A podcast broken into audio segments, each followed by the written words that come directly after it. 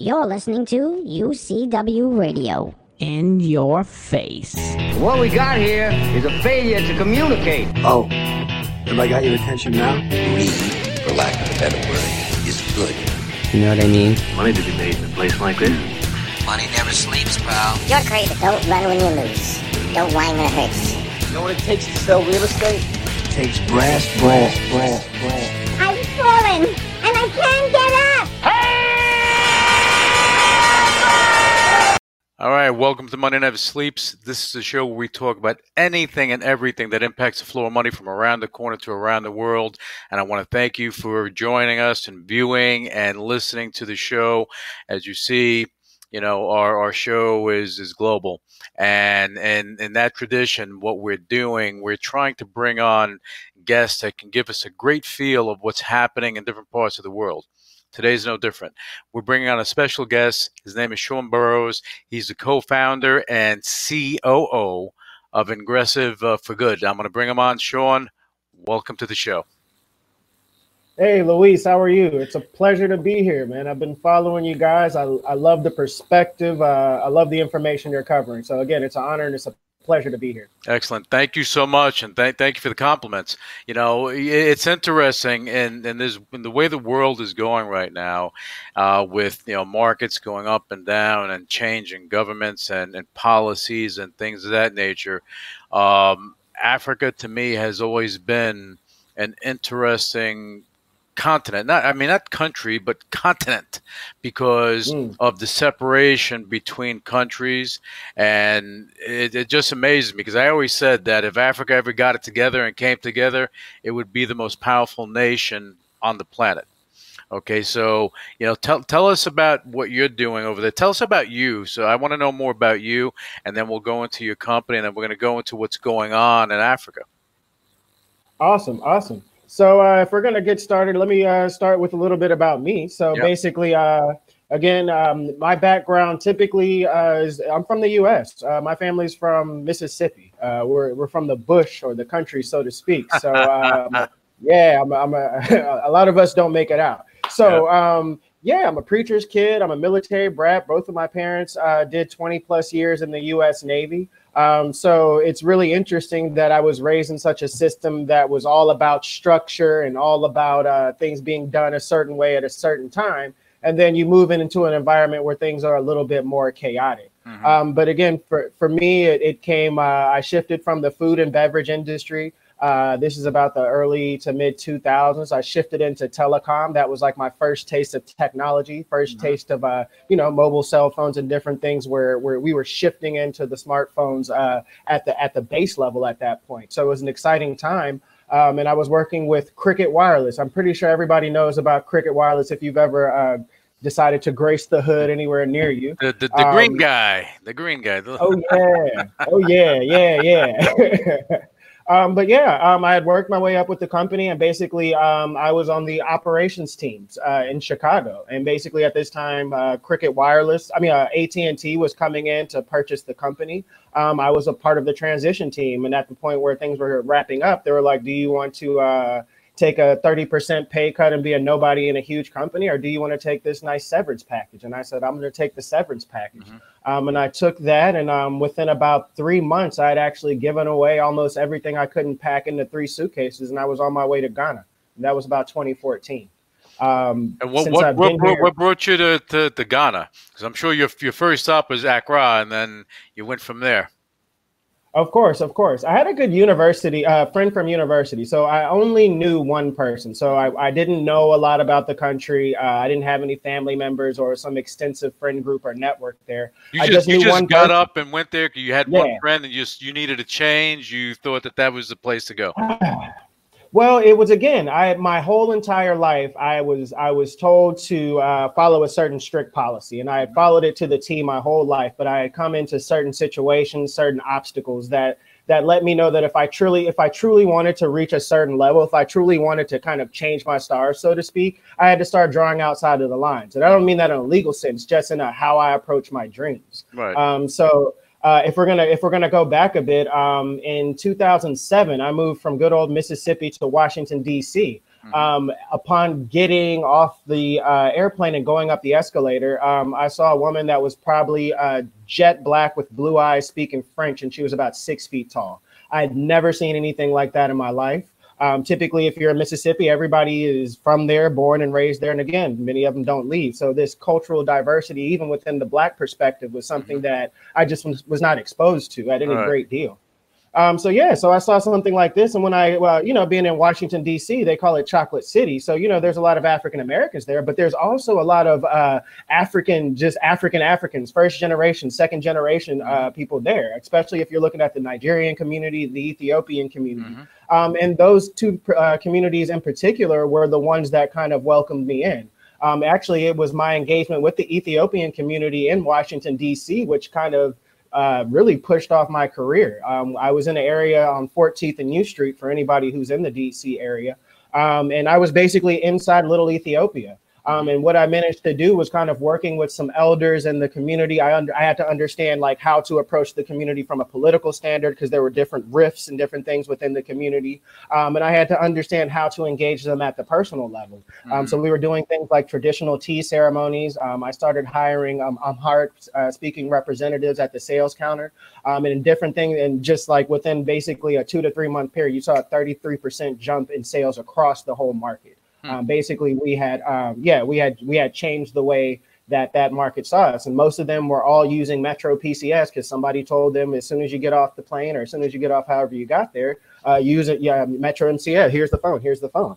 Um, so yeah, we kind of shifted that narrative, and again, that that that is what created the thirst. That's what let me understand that when you deal with especially communities like the Ethiopian community where there's a sense of unity and everybody kind of is connected and staying together that the the the, the inherent power uh, with business is just so much there that um, again I was I was a lot less fearful. Um, there were there were there were a lot of stereotypes. Um, you know and growing up um, let me give you another quick story. This is going to sound funny. So um, I was in DC for about two weeks, and they told me an Ethiopian woman really had uh, was interested in me, and she was she wanted to get my number.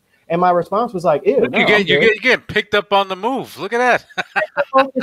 yeah, it was it was a, it was an amazing time. But let me tell you what ignorance does. I the only thing I knew about uh, the Ethiopians were the Sally Struthers commercials from back in the day of "Do you oh. want to feed a starving African child for thirty cents a day?"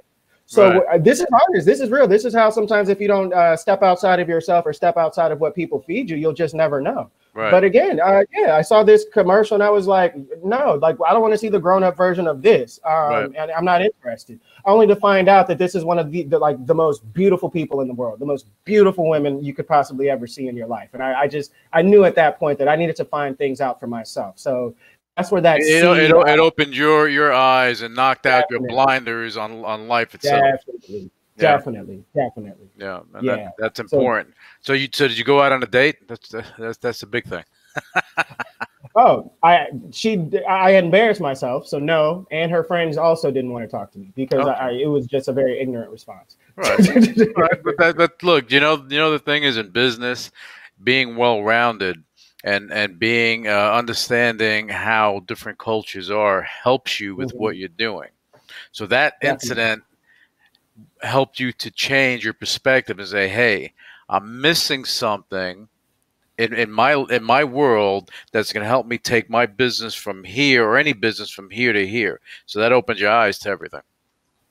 It opens my eyes to a lot of things. Um, if, I, if I'm going to compare where I was to where I am now, um, just imagine I spent about 30 years of my life being told that that this place is a savage jungle. There's no opportunity. There's no nothing there. And then, you know, fast forward uh, the rest of my life where I'm here, and I find out that almost every major multinational company has a base here. So it's kind of like, well, this is good enough for the to be the base and the root of supply chains that lead all over the world. Why is it not good enough for me and my business interests? And then that's the big thing. A lot of people don't understand about Africa. You know, you know, you you you like you've been there, so you see a lot of the things that happen. It, it's a certain it's, it's a certain way you do business. Okay, and and I say this, you know, they even said it in in a movie some time ago. You know, TIA. Period. The end. This is Africa. This is how things are, are done. And if you don't adhere to that, you're not going to get anything done. You know, they, you Ooh. know, you, you, you have, yeah, you, you get shut down from, from, from, from area to area. That's it You know, I don't care if it's Sierra Leone, Liberia, Burkina Faso, Benin, Togo, wherever you are. You know that your reputation it travels pretty quickly. And and it's funny is that these countries are so different. You go French, English, this, that is so different. It's so diverse, and and you have to be a jack of all, not not a jack of all trades, but more. You have to have different um, different weaponry in your holster as you as you deal with country to country in order to bring it all together. You know, because the, the one thing that that I've seen when I was over there, and I and I spent a lot of time there, okay, is the issue with with uh, and I'm going to say it this this corruption Okay, big corruption. Yeah. And, no, and, and certain countries there is, and then you know yeah. you have you have other like in, in Ghana. That's that's where, that's where you, you began. You know, it's mm-hmm. more it, it's it's more. Uh, I'm going to say it's more in the path of being if they do it the right way, the, the New York City of, of Africa. Okay, yes. where and that that's the goal with technology and everything else. But other countries, their their exports are, are commodities. You know, whether it be cashews or of cocoa and things of that nature, timber. Okay, and then you have other countries their their their exports of something else. So it, it's it's fruitful. It's fruitful mm-hmm. over there. And and one other thing, you know, and I'll let you chime in. One other thing that I've seen is that in Africa, a lot of people don't know this. What you have for a long time, and it shocked me when I was in the bush. For a long time, you have China coming here, Chinese companies coming to Africa, every country, and sucking up all the resources for nothing. For nothing. Yeah. And, and they're making yeah. a lot of money doing it. So now, with, with me bringing all that stuff to the table, chime in, give me your give me your input. Let me know what you think about all this. So let's just jump right in. So some of my views are just my views. Some of them um, feel a little bit spicy, but I'm hoping that we can uh, we can keep it a, a bit real. Yeah, um, well, we have to keep so the, it real because you know, look, on Money Never Sleeps, even though we're we're showcasing companies and, and, and industries and stuff like that. Right now, we're focused on what's going on in Africa. So your mm-hmm. company mm-hmm. is one thing, the, the I believe that the, the, the, the, conversation of Africa is a bigger is a bigger conversation. So make, keeping it real is important for the listeners and viewers so they understand what's happening over there. Gotcha, gotcha. So awesome. So just imagine that there's a there's a perspective that's my business, um, which is Ingressive for Good um, Ingressive Capital, which is a $10 million uh, venture capital fund focused on uh, investing 200 to $400,000 in traditional African business sectors. Mm-hmm. Um, there's that element of it. And then on the other side, we have uh, my personal operations consultation, which is more so a representation of everything that I've learned since I've been here. Mm-hmm. So now, from that perspective, um, I like to jump into the, the the the corruption part. So my issue with the African continent and how most people approach it in general is number one, they approach it from a terms that everything is cheaper, everything is this, everything is is is this and the third. And it is in in in theory. So what you have is a situation, number one, where people come in almost paying people below a living wage. Mm-hmm. Um, and, and, and it happens across the board to the point of view where if you put people in a certain situation, you're going to understand that there's a certain outcome that's going to happen. Right. Um, so there's that one. I find that with all of the businesses that I have, when I pay them con- competitively and I put certain infrastructure in place, I don't have a problem. Now, when you start going up, you, you, you, you, you, you embrace the, the Henry Ford idealism of you pay a decent wage to a worker, maybe pay them a little more for them to do the exactly. work so they can live well. Exactly, or give them something to aspire to. Mm-hmm. Um, there's different so again, in my personal business, maybe it'll be a little bit more flexible with different ways of setting up payment structures, business models, and different things like that.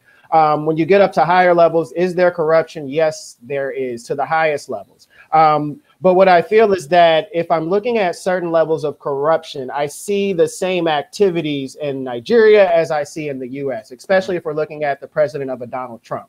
Um, the difference I tell Nigerians every single day is the difference between Nigeria and America is that Nigerians steal from Nigerians. America steals from everybody. So now, when you have the opportunity where you're able to collect uh, sources of revenue and different things from a, a, lot of different countries through that leverage, through that influence, um, then again, if you're scraping things off the top, then it doesn't have such a, a heavy a heavy feel. Now, again, now is there problems in the country? Yes. Um, and one of the major problems is that the infrastructure does not exist. Mm-hmm. Um, but you mentioned some very important names before the Henry Fords. Um, if you want to get into the Rockefellers, the Carnegies, and those, um, they were to the point where they were almost more powerful than uh, the government, corrupt or not corrupt, depending on however you want to look at it, mm-hmm. because they had something that the entire country depended on. Um. If you're talking about the railroads and the different shipping systems, that whole infrastructure, basically the U.S. and everybody else depended on them, so they had the power to do what they want. Um, in countries like Nigeria, which has the largest, one of the, the basically the largest populated country in Africa, um, you have a city like Lagos where there's 20 million people here, one of the biggest cities in the world. You have an opportunity where if you're able to come here and you have the strength, the intelligence, and the capital to build infrastructure and different things like that, you have the opportunity to be a Rockefeller or a Carnegie or any of those different things in this country. That, um, that, that, that's the thing. The opportunity is there, and that that's exactly. what. And I'm glad you said that because I've seen it. It all has to do with your desire to to get it done. But a big thing in any country in Africa that, and I, from my experience, is who you know is who mm-hmm. you know and exactly. how you're connected. Because if you're not connected with the right people, you're not going to get the right introductions. And make no mistake, you have you, you know like in Ghana, the new government came in, the younger government, they're seeing the future. When you have mm-hmm. the old government in certain countries, this is when you have upheaval and all this nonsense. That's why what's happening in Ethiopia is happening. This is why all these things transpire. And, you know, whether it be you know in, in, in Somalia and different countries, things happen because of the the closed mindedness of the government officials. Where if you get government the government in there that's working for the people, it's a win win. It's mm-hmm. a win win. You know, but they're, exactly. they, from my experience, they they're always open to hearing ideas and hearing things. They want well, growth. Mm-hmm. Well, the thing is that they're open, um, and everybody wants their piece of the pie, so to speak. So that's where the feeling of corruption comes in at. But I guess the way I look at it, and the way I build my business models, where if corruption is is from top to bottom, so to speak, it's no longer corruption; it's more like a system. And once you understand how the system works, you understand how to navigate it. And again, what I like about the corruption or the system that I encounter sometimes here. Uh, is that basically one again once you just once you build it in it kind of you just have this kind of flexibility but it's also available to me mm-hmm. um, there are levels of corruption and different things in the us where I'm, it's not in my tax bracket mm-hmm. um, and then there are some cases there where it doesn't matter what my tax bracket is i'm just not welcome to the party um, where here, money talks, money walks. Um, if you can get your foot in the door, you can have whatever conversation you want. And it doesn't um, matter your your color, creed, religion, nothing. It comes down to what you can bring to the table. And see, when you're talking about yeah, when it comes down to that, because if you look at it, it know, you mentioned it's a system. So now, if you have things going on from the top to the bottom, everybody understands it's something that works. Same thing if you have something from the top to the bottom and you're paying taxes along the way, Somebody has somebody's hand in somebody's pocket uh, throughout. Either way, you're paying right. somebody somewhere along the line to get something done. That's what it comes down to. Exactly. That's that, and that's exactly how I look at it. I look at. I even tell people when I'm consulting for them, don't forget you have to pay your taxes at certain levels. And again, once you understand who it is, and you've built, and you, you touched on it already, relationships, relationships, relationships. So yep. once you uh, you you touch in the right places, um, you have the right relationships, and you've proven that you have the capacity to make money, then basically the the, the continent is your oyster. Yeah. Um, again, uh, if you're looking at Ingressive Capital, one of our early investments uh, that we invested in, I think it was 2016 or 2017, uh, Paystack. They just got acquired by Stripe for 200 million dollars. Now, with, that's one of that's on the way to being another uh, African unicorn. Now, just the publicity, just the attention, just the understanding that oh, they can bring in this type of money now I can go talk to any minister, uh, you know, or emailing bank CEOs and different things today. Where if I was in America, that's not. It's just for me, it's just not possible. No, we're here within three years. I can talk to anybody, anybody. I've, I've, I've been very very close. I've, I've been I've been in the same room and at different events and different things with presidents. Uh, the, the the central bank of Nigeria. We have these, some of these people on our contact list. And again, um, once you have that and once you understand how the how the uh, system works, then it, it's again there's just a lot of opportunity. Which again now, yeah, go ahead. No, I was going to say because you know people don't realize that over in, in whether it be Nigeria, Ghana, along the line, uh, the government, the officials from from the high up to the to the mid end to the low end, everybody wants to do business. They want mm-hmm. to do business. They will talk to you because there's an mm-hmm. opportunity, and especially if they know that at some point in time you're from America, they want to talk to you because then it opens up different possibilities, you know. Mm-hmm. Um, and it all it all comes down to how you approach it and who you're dealing with. Exactly, especially for um, minorities. Um, again, being in a, a, minority in the U.S. and being a minority, well, I guess I'm no longer a minority here, um, but until I start speaking, actually. Right. Um, but it's it's just the assumptions are completely different mm-hmm. here than they are in the, in the in the U.S. There's an assumption that I'm closer to the the the base of power, so to speak. I'm closer to resources, access, funding, and different things like that. Right. And over time, it it was their belief in these certain things and their uh, assumptions that allowed me to actually build these contacts. It, it's like you assume I know high level politicians in the US, so you're going to give me your high level uh, politician contacts here in the US and in other countries. And again, mm-hmm. you're just able to kind of put things together over time. Mm-hmm. And that's what you've done, which is, you know, kudos to you because you understood from the time you got there, you learn really quickly how the machine works. Exactly. And a lot of people don't learn it. You know, and I mentioned earlier about, you know, uh, like Africa has some of the greatest resources on the planet, and this is why. This is why you have China coming in. They've been doing it for decades, coming in little by little, scraping out the resources for their country for mm-hmm. pennies on the dollar. Okay. Mm-hmm.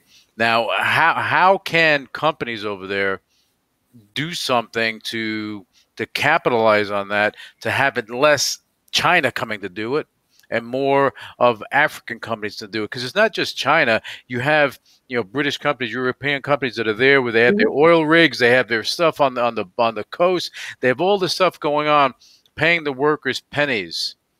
Pennies yes. where where if they they go across the ocean, that those same pennies are now like a hundred times that. Okay, exactly. you know, and I, I mean, how do you how do you offer someone a better life if you're an American or European company? You're going there. You're saying we are the greatest, but we're going to give you a dollar a day. It doesn't make sense to me. It does not. But it, I, I can't help feeling like it's almost by design.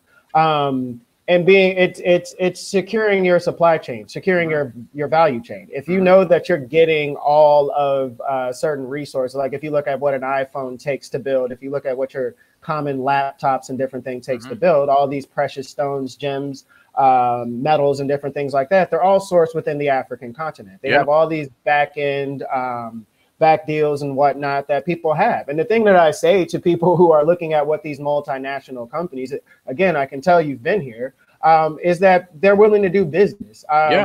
if if just be just you can you can come to nigeria right now um, and pay ten thousand dollars and have somebody do a exploration on a gold mine. Um, and if they find gold, then technically you can own a gold mine.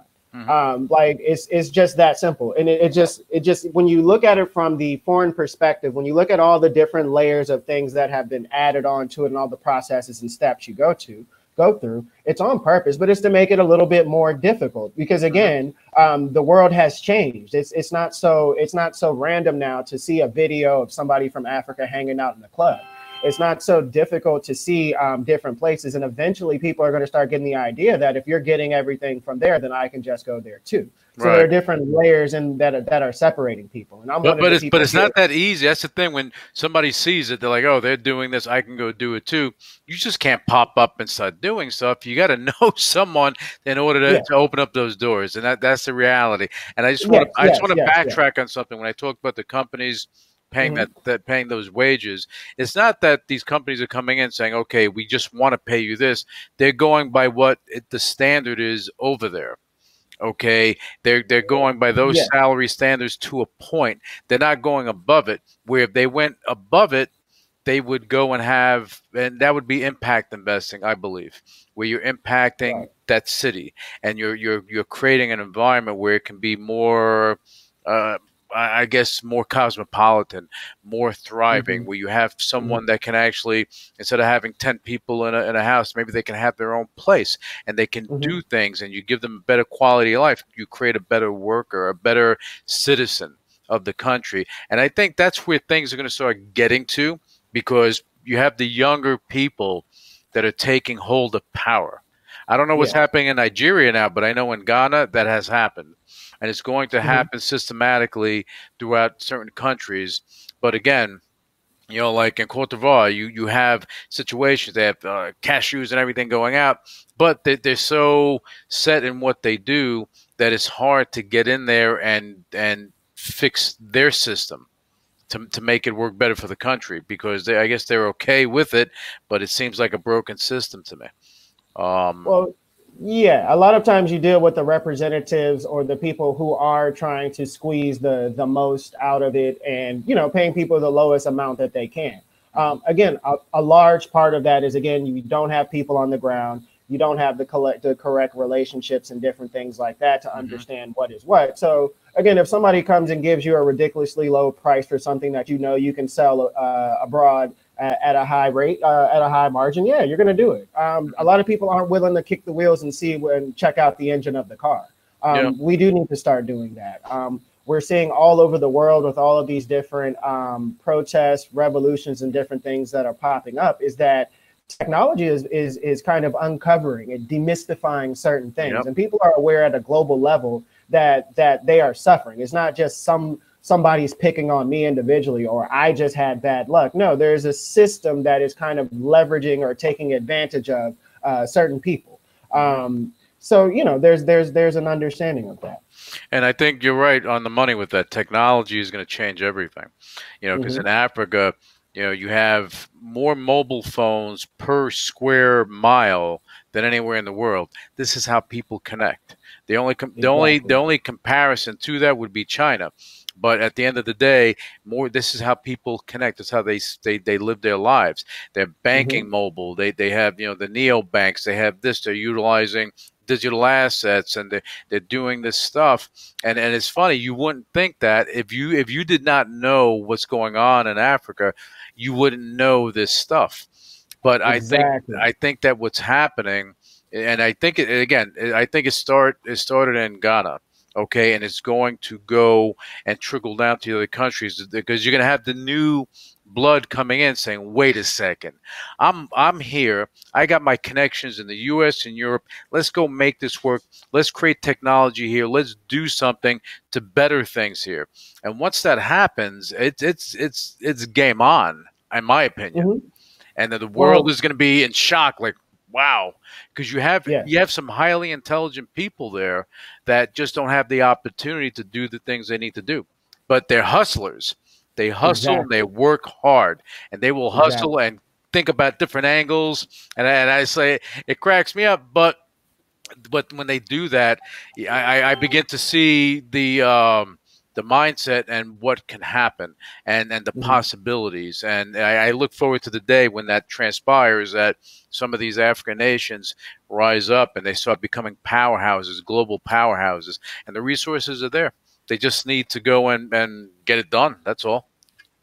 Yeah we need to we need to hit the uh, restart button. I think right now, what's going on, not only in Africa, but in several hot pockets, is almost like what you saw um, uh, maybe about a decade ago with the Arab Spring and different things like that happening. So as it stands right now, there's about six different uh, countries with like national level protests. Um, right here in Lagos on October 21st, there was what you call the Lekki Tollgate Massacre, mm-hmm. where um, you had uh, thousands of, of, of, Nigerian youth that were basically protesting um, a, a basically police brutality. Um, there's a faction of the, the the national police basically that were taking advantage of so many people doing so many cruel acts, and then they were supported by a bad governor.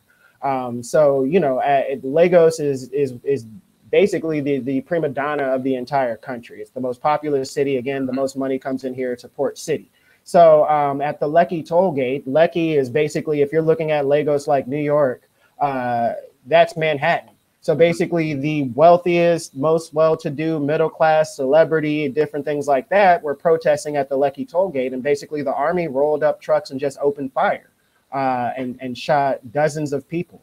Um, that was four streets from where I live. Um, I could actually hear the shooting when it happened. Mm-hmm. So there is a there's a there's a right there's an uprising taking place. The youth again, it's driven by technology, which is why you will see that even even with the the the protest and the massacre that happened here, the government and different people were able to take advantage of the people who were offline and give them mm-hmm. small amounts of money to go and disrupt protests and different things like that. Um, because there was no unity, there was no connection between the two, so they're easily led.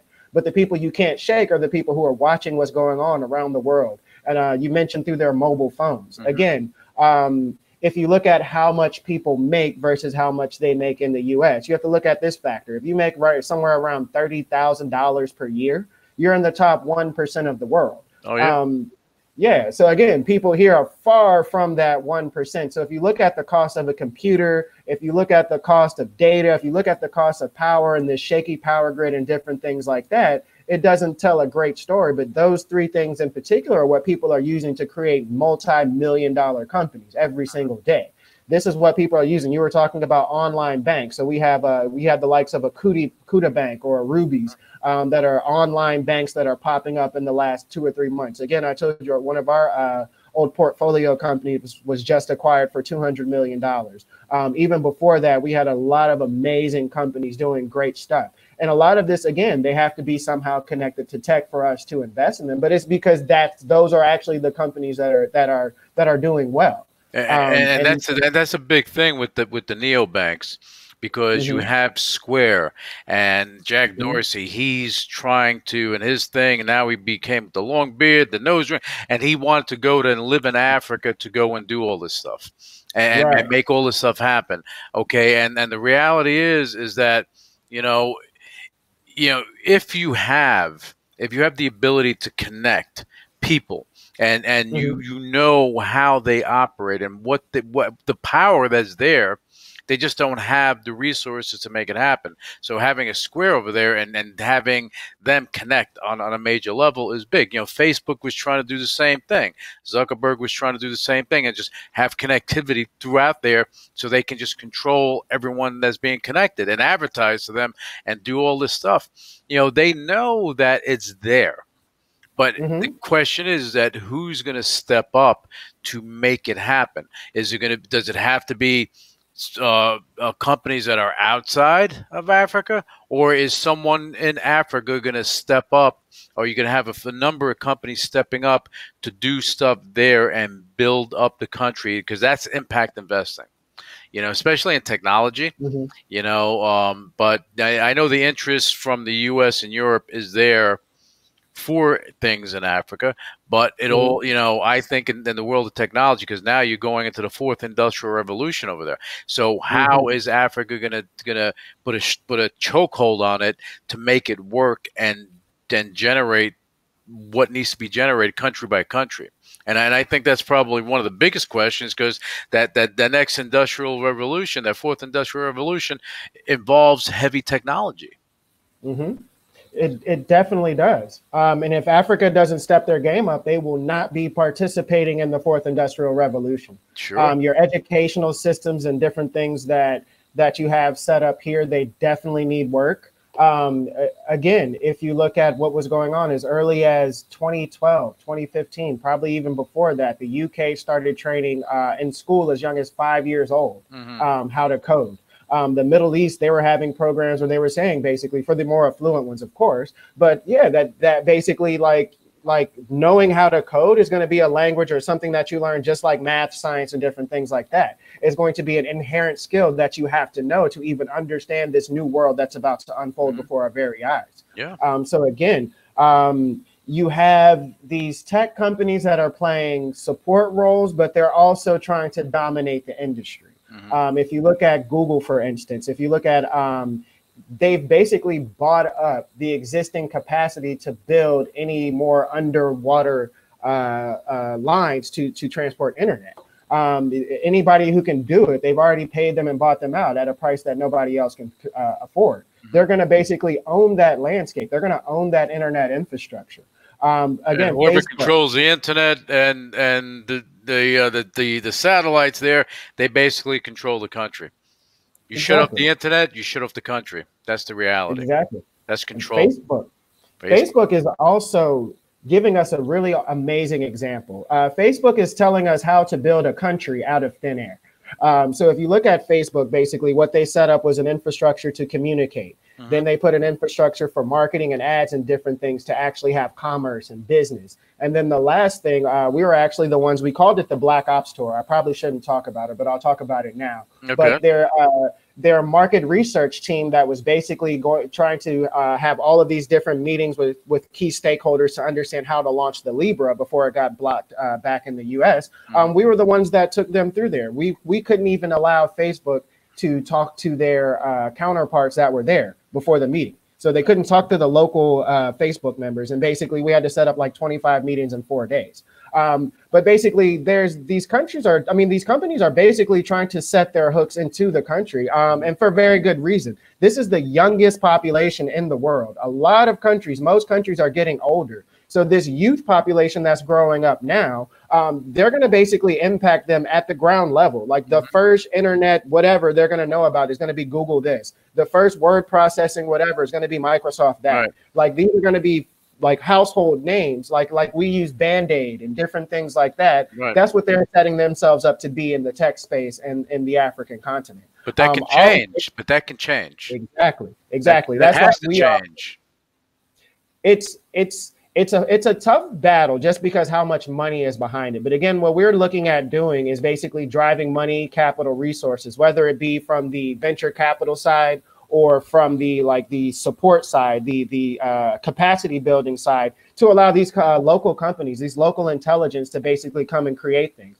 One thing you need to know about the African continent is they skip over technology. So I know if you want to look at how we were using messaging apps before we got to Facebook, there was AIM, there was there was like Black Planet, there was MySpace, there were all these different things where we went from step to step to step uh, the African continent is kind of seeing what we're doing and skipping on what's the newest thing. If you're looking at uh, Cash App, um, we we've been using Cash App or whatever for about 10 years before it ever hit the US mm-hmm. uh, with uh, M-Pesa that, that uh, was basically using your telephone uh, wa- uh, bank wallets and different things to transfer money. They were actually rivaling the banks to the point where the banks had to start creating interesting new deals and policies to incorporate them in that space. Mm-hmm. Or you have the response of a Nigeria, which they're fighting tooth and nail to block them out of the banking space.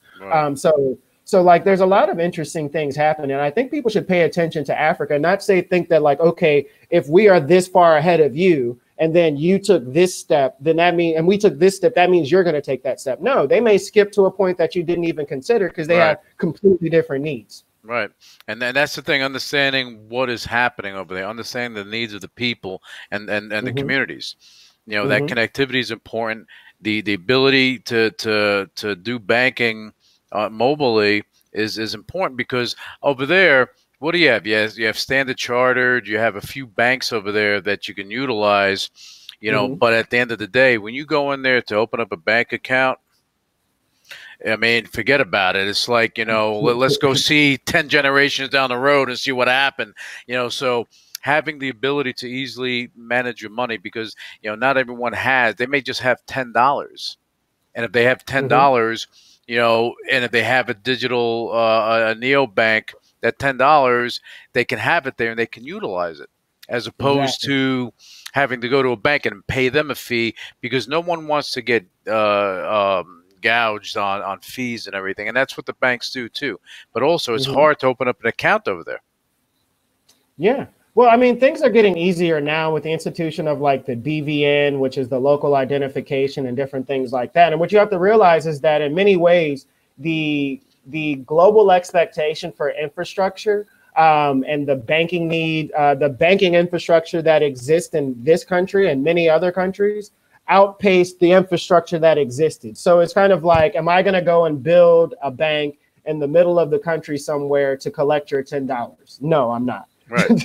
right. But and then that- you have yeah, then you have the uh, let's say if you have a, I would look up a company called Paga, which is very interesting, which basically said that all right, we're going to take this thing digital and we're going to have people act as banks and go out into these remote areas and collect this money and have the infrastructure, have the banking set up or the internet and whatnot to say like, all right, now you have this digital digitally you have this amount of money now you can transact you guys can start transferring money back and forth mm. to each other i'll collect the money at these key locations and then set up the infrastructure through people um, again we have to also realize one of the major differences between africa um, and the in the let's say more established countries is that america is setting us up to live as an individual um, yep. uh, Africa is very much so still based on community living, and, and we're set up to do things through people. Mm-hmm. And again, that's one of those understanding how like you can't really come here and sell a bunch of washing machines. Not to say that you can't sell any, but technically I'm just going to get my aunt to send me her niece and she's going to send that niece to my house and she's going to help clean up around the house and all these other different things. Uh, and because I took her from the village and I'm just going to make sure I put her through school and get her educated. Right. Like there's those different things where there's just a different expectation. Sure. Me as an employer, um, I I'm more like a, a, senior family member to that person than I am just a boss. That um, that that's the thing is the culture, you know. Exactly. Uh, and I'll just talk about Ghana. You go to Accra, you go there is more robust. Mm-hmm. You have you have the big hotels by the by the seashore, everything else.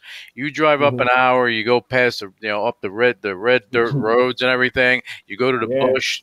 What you have there are villages your villages yeah. where you where you have the leaders you have the, i mean it's all about family you know not that they all get along but they they all deal with each other and that's how they deal with it so you have villages mm-hmm. and villages and villages and the leaders and they, they come together the kings whatever they are they come together and they they have a they have a big powwow and then they go and figure out what they're going to do and and the thing is is that you have some good people over there that that's the one mm-hmm. thing that, that I realize. You have, you know, in life you have good people and bad people. If you have good people that may be a little naive with certain things, and if you're honest with them and you say, look, yeah. this is what we can do. Well, we're not trying to take advantage. We're going to partner with this because I've done it. We're going to partner with mm-hmm. this. This is what we're going to do, and we're both going to do well, and it's going to help your community you do things like that. Any company that's listening, if you go do things like that in these countries, I don't care where it is, in these countries, you're gonna have partners for life because they yeah. will go and bring you in as their as their family. They'll make you, you know, maybe one of their one of their village leaders. Who knows? But the point is, you're impacting lives. But you have to yeah. do it the right way. It's not just strictly business; it's a different type of yes. business. Yes. Um, I think that this is in many ways why the world was laughing at our previous president, mm-hmm. um, because especially here, morals still matter. Of course, who you are and what your reputation is still matter. There again, with this communal living, the way people dealt with people and what you say about people and what people say about you was social media. That was that was social media back in the day.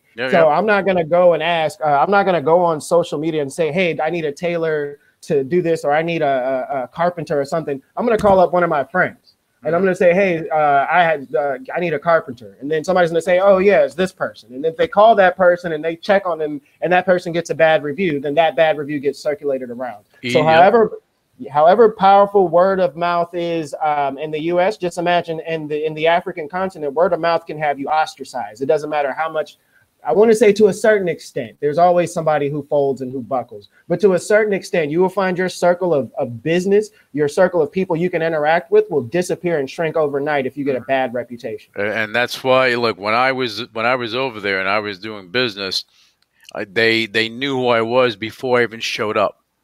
Mm-hmm. They knew who I was. They knew everything uh, about me before I even walked in the door. And they're like, "We know you. You're a good person, and we want to do business with you." And okay and it just happens it's just something that yeah. happens you know because they're not they're not blind they're not stupid they they exactly. want to do business business with good people and they want to do good business but where, where you have the problem is that when you have these people and just from my experience that are not looking to do good business and and they're africans that are not looking to do business good business they just want to go and and have uh, create an angle for them to go take a couple of bucks as opposed to them trying to build something. Those people yeah. are the bad people. They're not doing anything to benefit the community. You know, when you have the good people that want to benefit, and they're not. The thing is, they're not greedy. Mm-hmm. They're not yeah. greedy. They, they want their their fair share. You give them their fair share, it, it works out.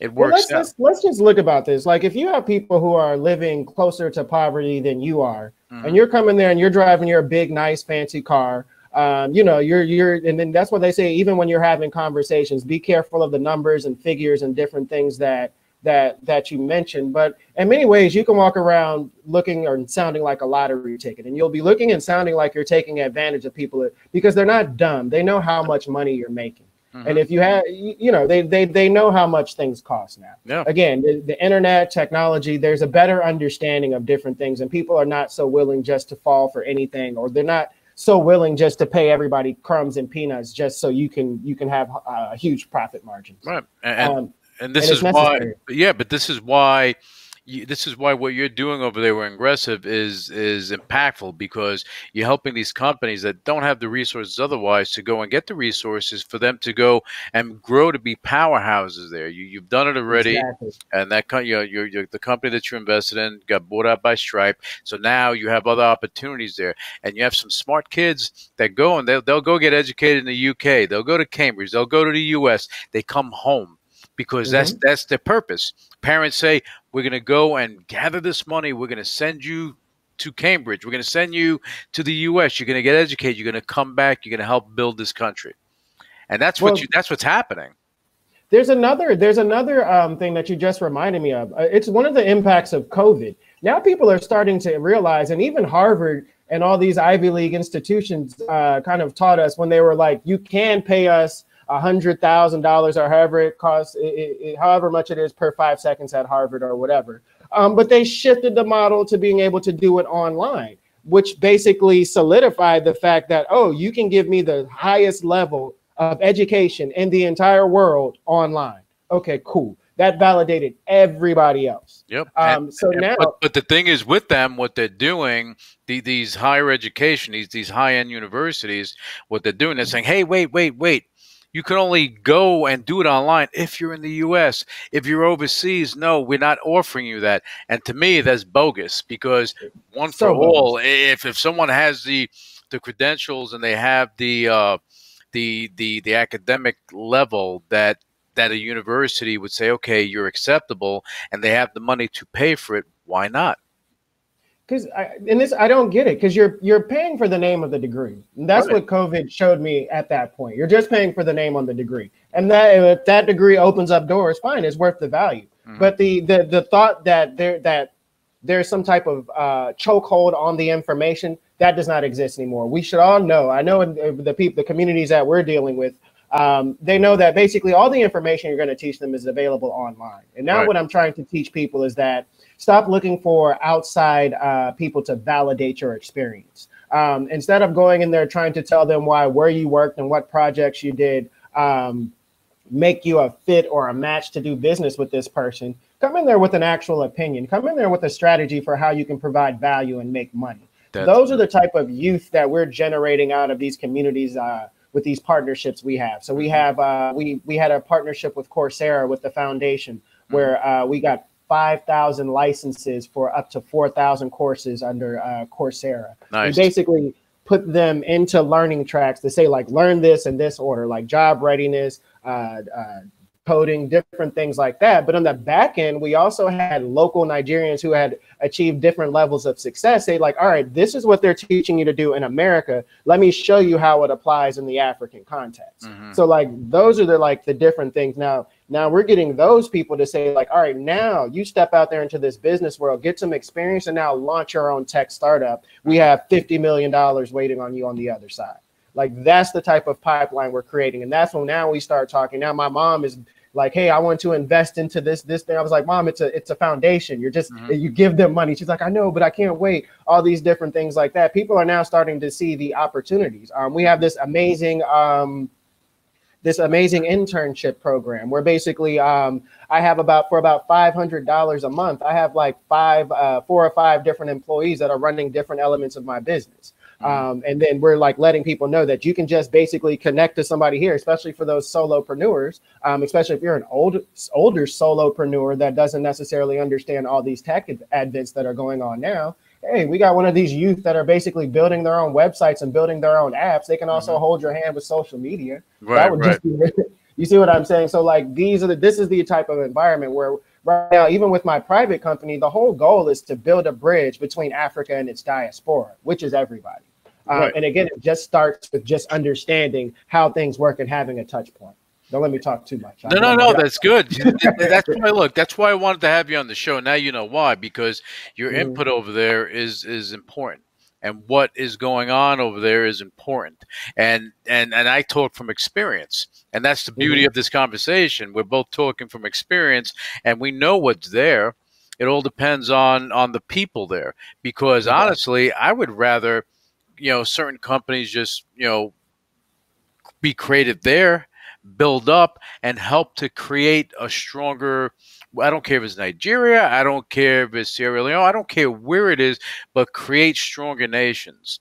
And if yes. you have, create stronger nations that have that have that that um, that that view that, that, they adhere to family values and things of that nature mm-hmm. and they they bring people together those are the ones that are going to rise up and, and, and help to, to, to connect globally.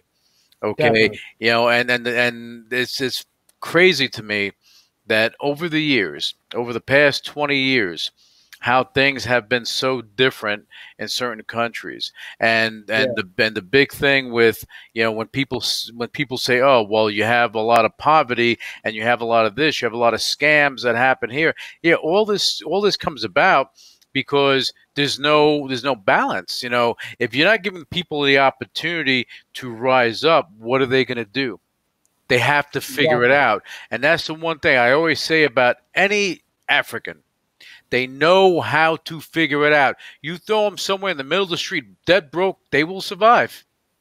They will survive, and, and they will anyway, figure it out. yeah.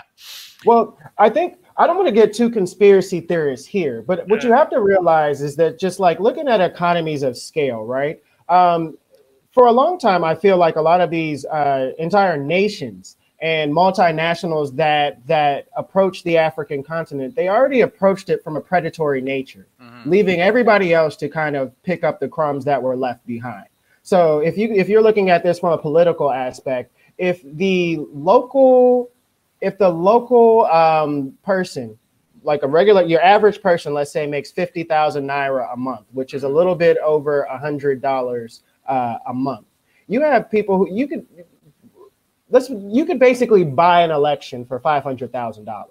Mm-hmm. Now look at that from the perspective of these multinational companies, basically who who have endless millions of dollars. Right. You can influence policies, you can influence who is in office, and you can create an environment where certain people can't fight back. Well, they, with that being said, see, you, you use the word could. I think they probably are. You know, until people smarten up, and that's why you see certain this youth popping up like, hey, wait a second. Exactly. Wait exactly. a second. You're not doing this to us anymore because they saw it. They probably saw what their parents went through, what their grandparents went through, the oppression, suppression, all this stuff. They're like, wait, we can change. Exactly. You know. And let me give you the perfect example of what I saw. If you can look at, if you can look at the example of China. China 30, 40, uh, maybe almost 50 years ago now was a country that was in poverty and now they're an imperialist nation where we're like, ah, they're everywhere taking everything. Mm-hmm. You know, like things can change within sure. our lifetime. Sure. And it's like if you play your cards right, depending on what side of the coin you are, you can do very well in this yep. country because again, everything is still attainable. Yeah, they, and, they, and, you mentioned predatory, and that's what I see when it comes to and I'm going to talk about it again. China coming into Africa, that's mm-hmm. predatory. They're they're mm-hmm. going, they're they're they're bringing stuff and they're paying people off. They're bringing their machines in and everything. Where you cannot use those machines over there for agriculture or for mining without the authority of the government. They're bringing it underground, throwing it mm-hmm. in the mm-hmm. bush, and people are using it because it's, it's mm-hmm. cheaper, but it's garbage, you know. But it, it, but they're doing it because they it is affordable. Exactly. But, you know, but you get in trouble, was, you're going to jail. So, but that's about it. well, I was um I was a part you of. You don't want to go to uh, African jail, boy. That's, no, that's no you fun. Do not. No, you no, do not. No, let's let's say that. let's say that you do not. I haven't gone. And I would never break the no, law. Do not. Do not. In any way, shape, yeah. or form. no. but let me say this. Um, so when I was uh, located in uh, Accra, I was uh, working with. Um, ah, I wish I knew the name. Oh, uh, the uh, African Diaspora, uh, okay. Ahaspora. Uh, an amazing group for anybody who wants to move to uh, Ghana or a lot of the West African countries. They have this amazing network there. Um, but they took on them on their shoulders to stop the uh, or to address the illegal strip mining industry, um, primarily being pushed by the Chinese. Um, it was a movement called Stop Galamsey, which again, Galamsey is the uh, I think is tree for yeah illegal mining. Um, so we brought in some of the miners, we brought in the locals who are participating in it, and we brought in just a few other key stakeholders. And basically, at the end of the day, the conversation was like they would, the miners would love, as far as the Ghanaians would love to stop doing it, but they were in utter poverty. They brought in this solution. Now the whole area is eating. Their yeah, they destroyed the entire area, they destroyed the water, but they can actually eat and live a better life and move somewhere else. Mm-hmm. Um, and they're like, if you're going to take away uh, illegal strip mining, then what are you going to replace it with? How am I right. supposed to eat? And right. that's the problem. That, that, that's the, uh, yeah, that's the problem over there. And I know I know one thing that they initiated recently because you know we have boots on the ground over there. That they mm-hmm. the government over there is allowing local villages to mine legally. Mm-hmm. Give them mm-hmm. a license legally for them to do that. Now that's great Problem is, they don't have the machines and everything to dig everything. So it's like he goes, he goes, he goes a carrot, but you have no teeth. So what do you do? So exactly. it, there's still a problem where there has to be some sort of, uh, you know, public, private mm-hmm. public partnerships or something that needs to happen to spark things over there. And again, whether it be in, in Ghana, whether it be in Nigeria, whether it be in other countries, there has to be a combination of both because I think that's the only way uh, you're going to be able to raise, you're going to be able to rise up and and be part of the the, the world stage. Exactly. You exactly. But in the short term, for those of us who are brave, smart, and aware, you can come in and, and, and get your own piece of this and piece of not illegal strip mining, mm-hmm. but just where there's holes in infrastructure and where things don't exist. People people are building it themselves step by step by step. Mm-hmm. Um, some of these things again are are capital intensive, um, which is why again we're focusing on tech. So um, for people trying to like launch apps and do different things like that, if people were able to start saying like, hey, why do I use my international perspective, my eye for quality, and all these different things that should be uh, put inside of any type of technical technical application but let me try to also match in and build in and incorporate the the cultural aspects of where i want to launch these things and i think that's where um, you know a lot of us can start finding opportunities all over the world or even if you're, mm-hmm. you're talking about africa anywhere um, because what you have to realize as well is that as far as where developing economies are concerned, if it'll work here, it'll work in South America, it'll work in Mississippi, it'll work in mm-hmm. uh, the you know the back corner areas of uh, Australia, all these different areas where you have um, whether it be a region or a specific space or an actual country. Yeah, and you know the thing is over there, it, it just comes down to understanding the opportunity, understanding the game, and how it works. Mm-hmm. You do that, you can make things happen. What you're doing with Ingressive over there is is really interesting because you're giving these companies an opportunity where they wouldn't have it otherwise without you because you're, you're bringing you're bringing the financial resources for them to actually go and execute. Yeah, yeah. Again, yeah. you have some smart people there that just need that opportunity. So l- let's go through some of the things that Ingressive is doing. I know we were talking yeah. about everything Africa, but I want to talk about what you're doing too because it is important to what's happening in Nigeria right now. Awesome, awesome. We did what I've we learned from a lot of uh, mentors and different people that we've seen in the space, and we learned that um, that you can create a nonprofit and you can also create a for-profit, and they act in one can't serve the other, the other, but they can be harmonious in the ecosystem that they both enjoy, um, so to speak. So um, if we're just going to take a go, take it back a little bit, um, basically in 2015 our uh, founder, our my co-founder, basically started Ingressive, uh, the advisory company. The advisory company basically was the infrastructure for the VC. Mm-hmm. Um, she was a young woman at 23, 24 years old, had never ran a VC or had any uh, experience there, and was asking a bunch of people to give her uh, money, millions of dollars. And they were like, "Who are you? First of all, mm-hmm. why would I? Second of all." Um, so the the thing that she had to do again to build that infrastructure, to build trust, and to get people to kind of uh, started jumping into the continent was she set up Tour of Tech. So in 2015, 2016, she she was uh, she brought in uh, the Glickman Trust Foundation, hmm. uh, Geeks on a Plane. Um, there are so many others. 500 startups, Y Combinator. Um, and these people ended up not only coming in and, and visiting and loving and experiencing the culture, but they also changed their investment strategy. Uh, Michael Seibel, the CEO of Y Combinator, which is a mm-hmm. huge VC, basically is one of the LPs on the fund that we have here. And they're using it like a testing ground for uh, the African continent. So we make the early stage investments. Um, and if it gets traction and everything looks like it's going well, then they come in and basically uh, acquire the company. And that's our exit strategy. Mm-hmm. So there's like there's just amazing synergy that goes on here. But again, um, it was just us building that uh, infrastructure through coming around and creating an advisory company. Um, what we found though over time is that there weren't as many polished companies as we thought from the American expectation, from the Y Combinator or the multi-million dollar investment conversation. So we realized that we had to create our own deal flow. So with that, that's where we started partnering with different tech companies, realizing that would be the lowest barrier to entry, leveraging technology. Um, and we started creating relationships with like uh, uh, we were one of the ones that launched GitHub. I don't know if you know about the online repository GitHub, but we mm-hmm. launched mm-hmm. them within the African continent. Um, we launched Figma, with, which was the web-based online uh, uh design tool. So we mm-hmm. launched them within the African continent, and uh, we work with Facebook, Google, Microsoft for Africa, like all these different huge, huge tech companies. Basically, and what we did, what we were able to do was basically uh, aggregate all of these different tech communities into one and kind of be able to to influence them and get them to uh, participate in different uh, community activities but also engaging with these products that the people were trying to push out, understanding that if they get them to use it at an early stage, later on, these will be your full time users or this will be matched into that. And we had to set up the agreement where, like, it's like, okay, you can engage them, but what are you going to do for these youth? How are you going to help them get to their next level?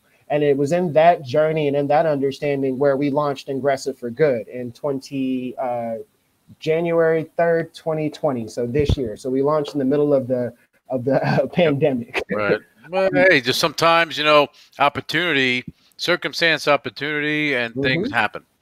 You know. Well, the thing exploded. It exploded. So we went from, uh, you know, the the let's say skeleton of the communities that we had before So now we're up to about if you count our community of 17,000 and our partner communities we have like 30,000 enthusiastic tech uh, techies just in Nigeria um, what our goal is is to train 1 million youth, deploy $1 million in scholarship funding, and connect them to 5,000 jobs over the next five years.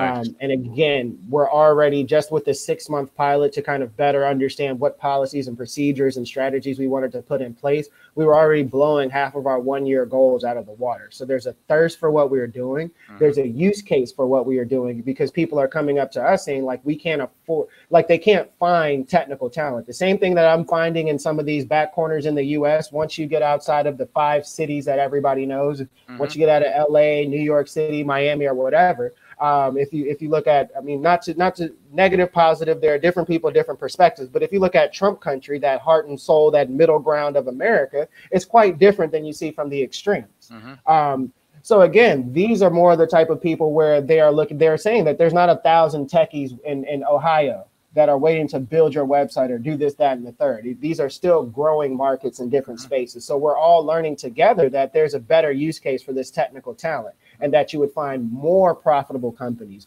more uh, more sure bankers, so to speak, as we say in mm-hmm. Ghana. Um, if, if they were able just to connect to that talent in, in, a, in a more in a, in a, in a, in a better understood way. And for the youth, they just need to understand what a path to success looks like. Well, and that, that's important. That's why what you're doing is important. And and with the pandemic, it sh- showed a different picture that you don't have to be in Silicon Valley, in, in Silicon Beach. You don't need to be in in uh, at Harvard. You don't have to be at MIT. You don't have to be at these places or New York City to go and make things happen. Mm-hmm. Okay, because all these companies, when they started out, they were not in the big hubs. Those big hubs were created around them. Okay, exactly. and that's what people need to. They need to learn their history. Same thing in Detroit that's the Motor City, right? Okay, it wasn't the mm-hmm. Motor City until Henry Ford started building cars there, you know, and exactly. then the Dodge brothers, exactly. and then everything else, and Chrysler, and all this stuff started coming in, you know, and, and it all comes. It's a spark. It's a spark that'll go and, and and get the flames moving, and then that wind will come, and all of a sudden, boom, you have an inferno and and, and it can happen over there. It can happen over there, and the things you're doing are fantastic, Sean. And I, and I appreciate what you're doing over there. That's that's good. That's good stuff, man. And that's why I wanted to have you on here so we can talk about all this stuff. Now, Amazing. Eh, yeah, and in closing, you know, is there anything else you want to add to maybe the the African uh, companies, maybe the African youth that are watching this, and you want mm-hmm. to go send a message? What is that message going to come from you to them? If I had to say anything to the African youth, number one, I would say just don't give up. Be aggressively patient. Keep pushing to break down those walls. Keep pushing to break down those barriers that are holding you back and just educate yourself, learn, and don't be afraid to try these new things. Don't be afraid to build solutions in your local areas and your environment uh, around you. Um, and if you do it well enough, look out for us. Reach out for us because we're definitely looking for you. And how are they going to reach out to you, Sean? Give them that information. awesome, awesome, awesome. Uh, you can find us at www.ingressive.co. So that's ingressive, I N G R E S S I V E dot co. Or if you are a startup looking for investment, that would be ingressive, spelled the same way, capital.com. www.ingressivecapital.com. Okay, go, um, go check out ingressive.co and ingressivecapital.com. And look, for the, for the, African youth out there that, that are looking to change their lives and changing the community, get in touch with them. Sean and his team, they're doing some great things. And again, I, I appreciate you coming on and going through this. And uh, and I, I, want you to stay with me for a second. I have to close out the show. Uh, for All the right. viewers and listeners that have been with us – during during the show. I appreciate you tuning in.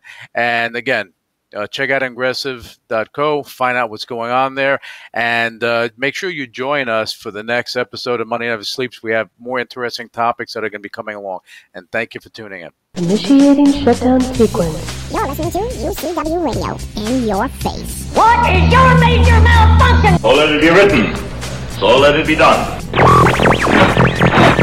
Ladies and gentlemen, my mother thanks you. My father thanks you. My sister thanks you. And I thank you. All opinions expressed by Luis Velazquez on the Money Never Sleeps radio show and its website are solely his opinions and do not reflect the opinions of the UCW radio show or their parent company or affiliates, and may have been previously disseminated by him on television, radio, internet, or another medium. You should not treat any opinion expressed by him as a specific inducement to make a particular investment or follow a particular strategy, but only as an expression of his opinion. His opinions are based upon information he considers to be reliable, but neither the UCW radio show nor its affiliates, parent companies, and or subsidiaries warrant its completeness or accuracy, and it should not be relied upon as such. The UCW radio show Luis Velazquez, its affiliates, parent companies, and or subsidiaries are not under any obligation to update or correct any information provided on the radio show or on the website. His statements and opinions are subject to change without notice. No part of his compensation from the UCW radio show is related to the specific opinions he expresses. Please read the full disclaimer on MoneyNeverSleepsRadio.com.